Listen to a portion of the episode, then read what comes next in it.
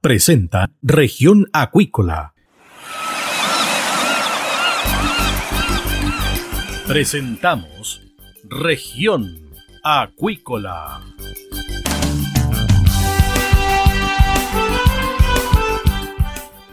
Escuche desde ahora todas las novedades de las principales actividades económicas de la región de los lagos y con las voces de sus protagonistas. Región Acuícola es un programa producido por Radio Sago de Puerto Montt, 96.5 FM y transmitido a través de la red informativa del sur. SIBA, Ciencia Aplicada en Acuicultura. Contamos con un capital humano avanzado y equipamiento especializado nuestro compromiso, entregar confianza y calidad para una acuicultura sustentable. SIBA, Centro de Investigaciones Biológicas Aplicadas. Visítanos en www.siba.cl. Escuche todos los domingos desde las 12 horas Recuperemos Chile. Recuperemos Chile. Un espacio de ciudadanos que busca retomar el país de todos. Recuperemos Chile, el valor de las ideas.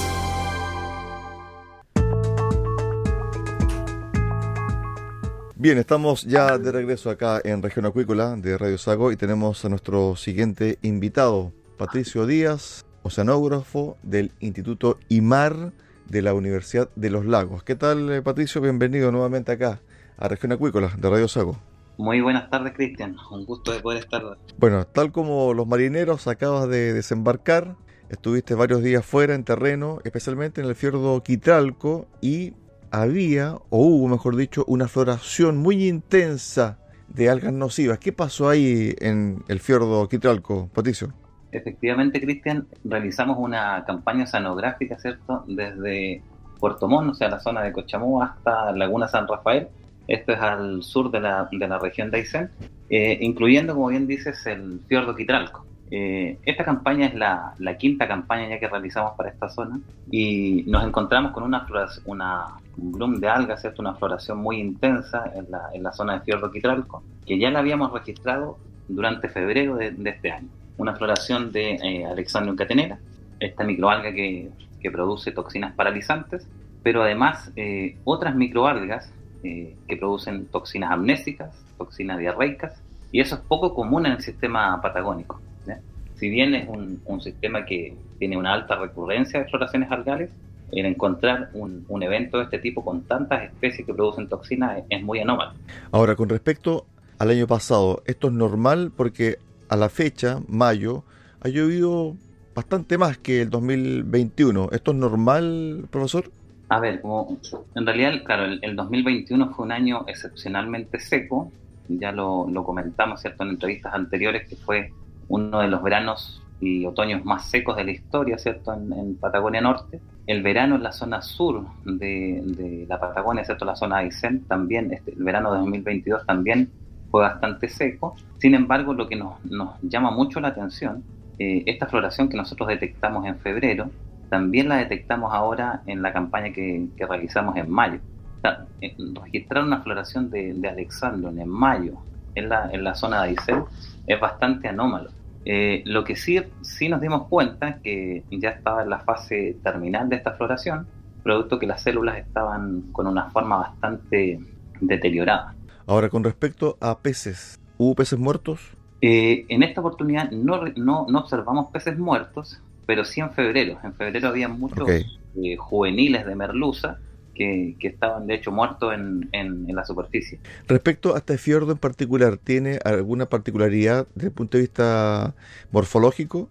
A ver, este fiordo, a diferencia de, de fiordo Aysén o, otros fiordos que hay cierto en, Patagonia Norte, tiene una condición de anuxia eh, bastante importante, sobre todo en la cabecera. Hay sectores eh, en, en, esta zona que tienen bajas de oxígeno muy importantes pero es, es producto de la alta actividad volcánica que se genera en esta zona. De hecho, sacábamos muestras nosotros a... Es un fiordo bastante profundo. En la cabecera tiene alrededor de 300 metros. Muestras de agua y, el olor a sulfuro es impresionante. ¿Eso puede incidir también en la floración? ¿Se ha hecho algún estudio? Asociado a este tipo de, de condición, no. Lo que sí hemos observado que sedimentos anóxicos, o sea, con baja eh, cierta concentración de oxígeno, sí generan condiciones óptimas para que los, los quistes, ¿cierto? esta fase de resistencia que tienen la, el, algún, algunos tipos de células, como es Alexandrium catenella, puedan permanecer por más tiempo en los sedimentos. Es decir, aquí se desarrolla un ecosistema bastante particular, porque además también tenemos este actor, no sé si secundario, primario o terciario, que tiene que ver con el proceso de un volcán, es decir, las aguas, los sedimentos que bota también el proceso volcánico. Sí, efectivamente, esa zona en el fiordo Quitralco tiene muy cerca el, volcán Hudson, que es un, volcán bastante activo, tuvo una, erupción bastante importante a inicios de los años 90 y recientemente también está en alerta amarilla o naranja, entiendo.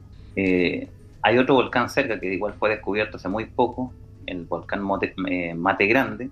La salmonicultura que está en esa zona también tiene muchos problemas con bajas de oxígeno.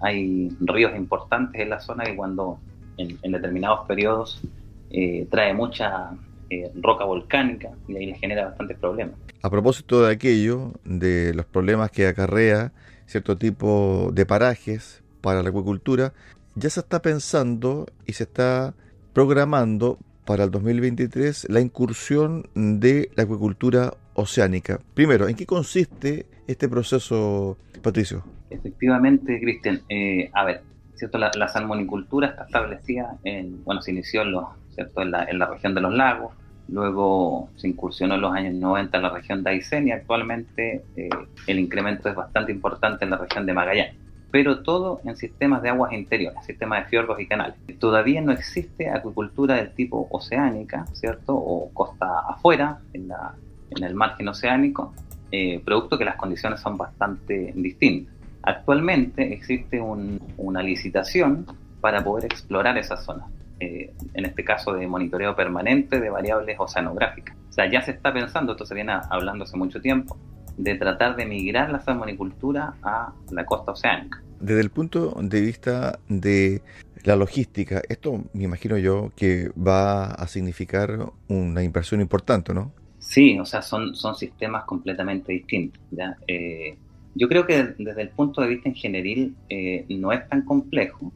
la salmonicultura es una, industria, una industria bastante grande y podría hacer frente a, a ese tipo de inversión.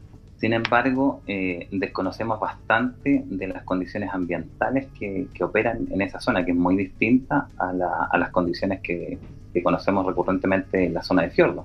Ahora, con respecto a ese mismo punto, nuestro país y nuestras costas, especialmente del sur, se caracterizan por inviernos muy violentos desde el punto de vista de la marea. ¿Qué puede pasar ahí, Patricio?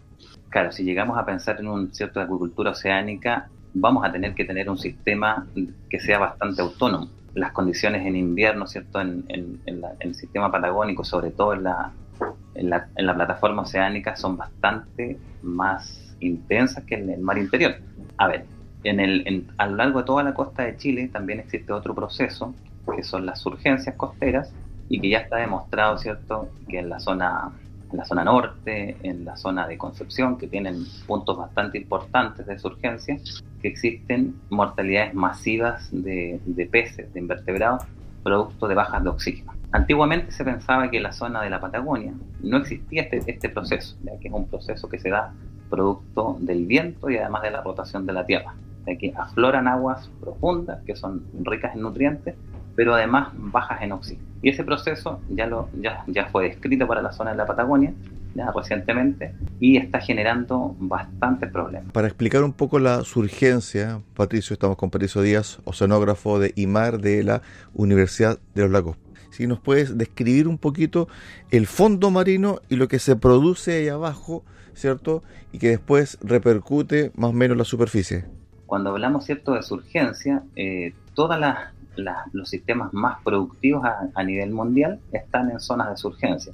Hablamos, ¿cierto?, de la costa de California, de la zona del límite Perú-Chile, que tiene una surgencia importante, la, la, costa, ¿cierto?, este de África, ya son sistemas altamente productivos y por lo tanto las mayores pesquerías en el mundo se encuentran en esta zona. En Chile siempre hablamos que es un sistema altamente productivo, producto que tiene este tipo de procesos, ya que son, es un proceso que se genera producto del viento y en conjunto con la rotación de la Tierra.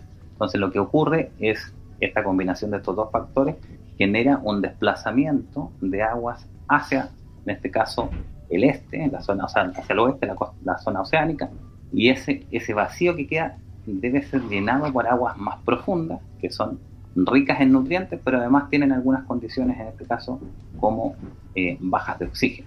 Es decir, el proceso viene de mar a cordillera, para que la gente se ubique un poco. ¿Y a cuántos metros está la surgencia de la orilla? Porque en el fondo es como una especie de cuesta, ¿cierto? Y que va hacia el fondo marino. Claro, exactamente. A ver, son centros de surgencia, por ejemplo, la zona de, Concepción, ¿cierto? Eh, nuestra plataforma tiene 200 a 300 metros y luego ya cae hacia, hacia, el, hacia el talud oceánico que tiene más de 1000 metros. Entonces, eh, esa agua que está cierto en la zona profunda tiene, es muy rica en nutrientes y esos nutrientes cuando afloran, ¿cierto? Llegan hacia, hacia la superficie, pueden activar todo el sistema de producción primaria, ¿cierto? El fitoplancton y por eso este tipo de sistemas es tan eh, productivo. Sumado a esto, en Chile tenemos muchos cañones submarinos. De hecho, aquí en, la zona de la región de los lagos y Aysén tenemos cañones importantes, que está el, cañón submarino de la, de la zona del canal de Chacao, luego tenemos otro en la zona de Cucao, que es una zona que también hemos hablado bastante en el último tiempo, producto que ocurren cosas bastante anómalas en esa zona, y luego hacia Aysén en la boca del Guafo, en Isla Guamblín, o sea, todo esto, esta configuración geomorfológica, ¿cierto?, genera también procesos de surgencia solo por el hecho de, estar presente. Entonces, para que un poco se entienda esta dinámica, actualmente la salmonicultura está en fiordos y está al interior del continente. Se piensa de que a contar del 2023 se va a producir una especie de prototipo para una salmonicultura oceanográfica, a mar abierto. Si tenemos aquí floración en algunos fiordos, ¿cierto?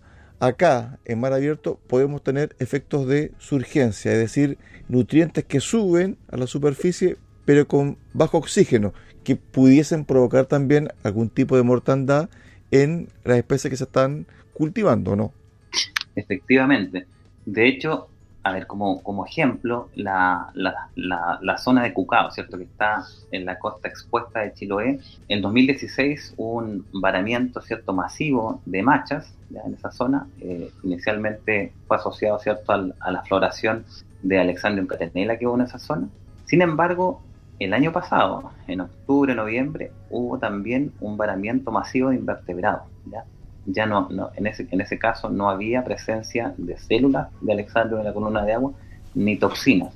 Entonces, no hay, no hay estudios todavía que sustenten esto, pero probablemente puede haber ocurrido un proceso de surgencia, producto de, de las condiciones de viento, sumado el cañón submarino, que es bastante importante en esa zona, en la zona de, de Cucao, y que afloren aguas bajas en oxígeno en esa zona. Estamos actualmente trabajando en eso, ya con, con colegas de la de Universidad del Biobío, que son este, geofísicos expertos en el tema de cañones submarinos, y con colegas aquí del, Centro Imar y de la Universidad Austral, tratando de entender este tipo de procesos, ya que en realidad sabemos bastante del mar interior, pero muy poco de lo que ocurre en, en la plataforma adyacente, en la zona oceánica.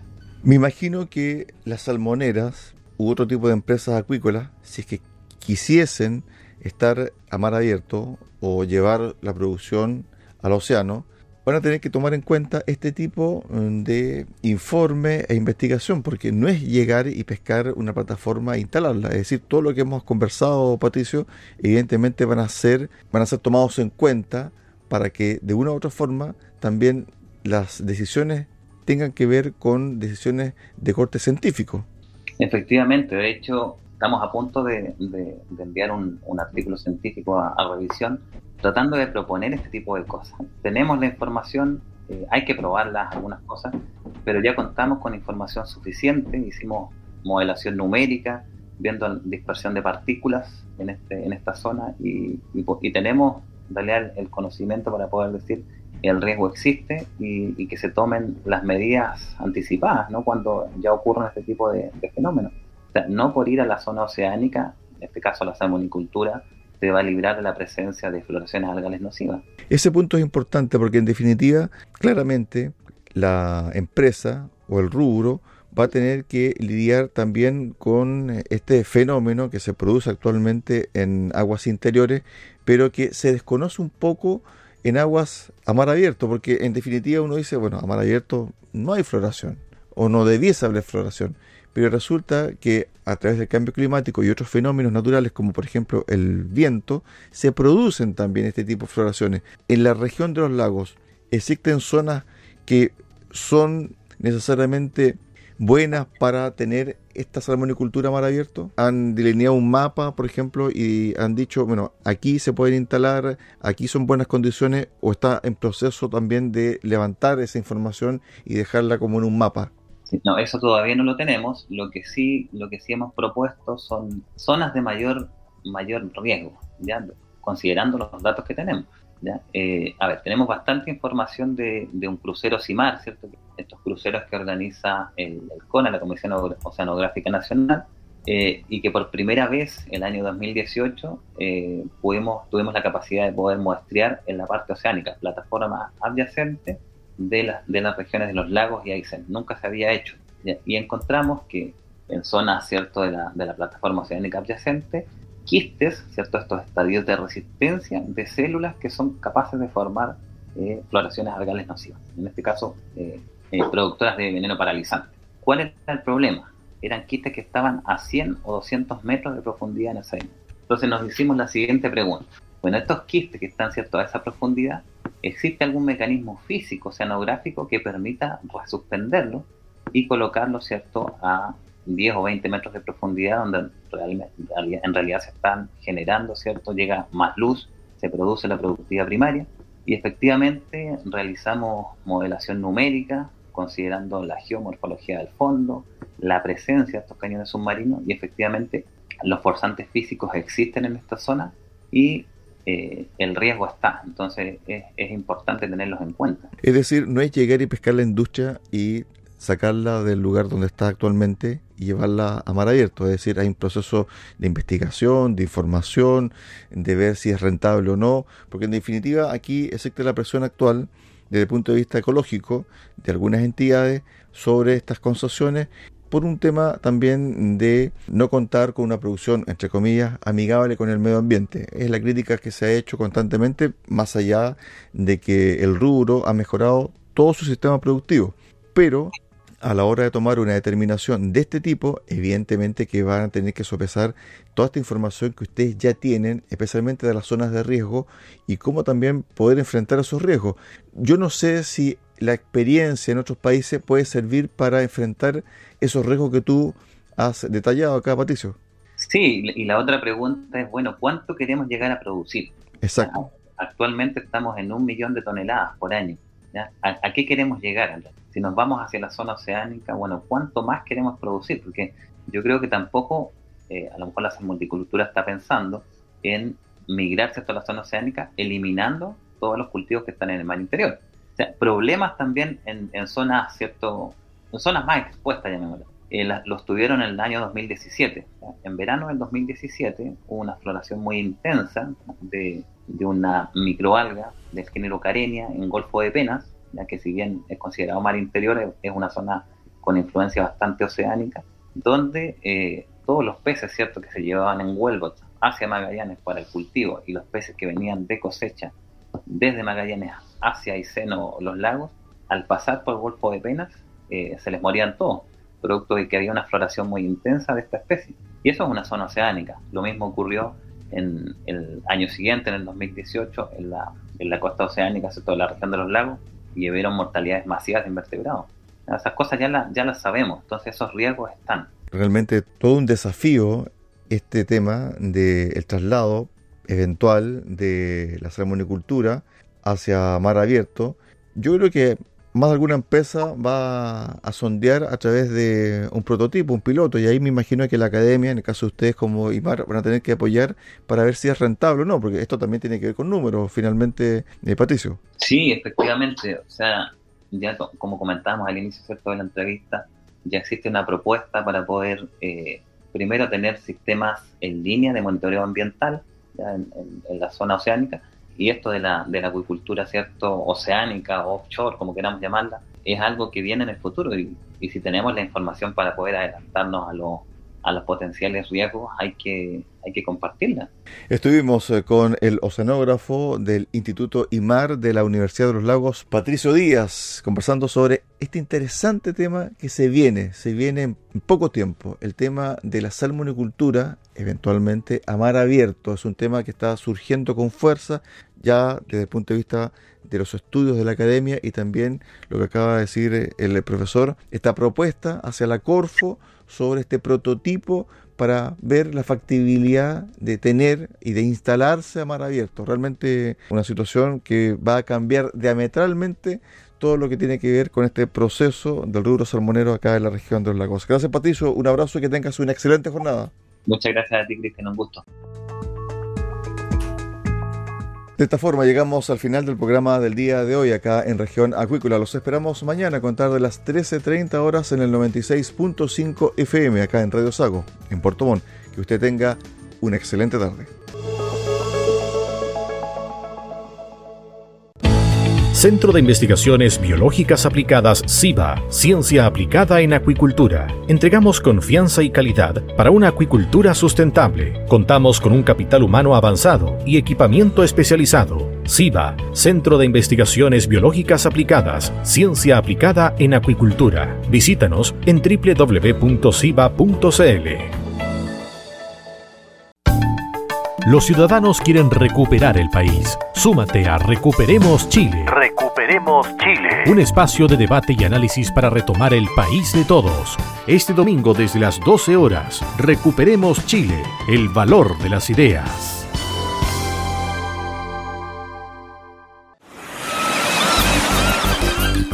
Hemos presentado Región Acuícola. El acontecer de las actividades económicas que dan vida a la región de los lagos y las voces de sus protagonistas en el más completo resumen noticioso. Región Acuícola es un programa producido por Radio Sago de Puerto Montt, 96.5 FM y transmitido a través de la Red Informativa del Sur.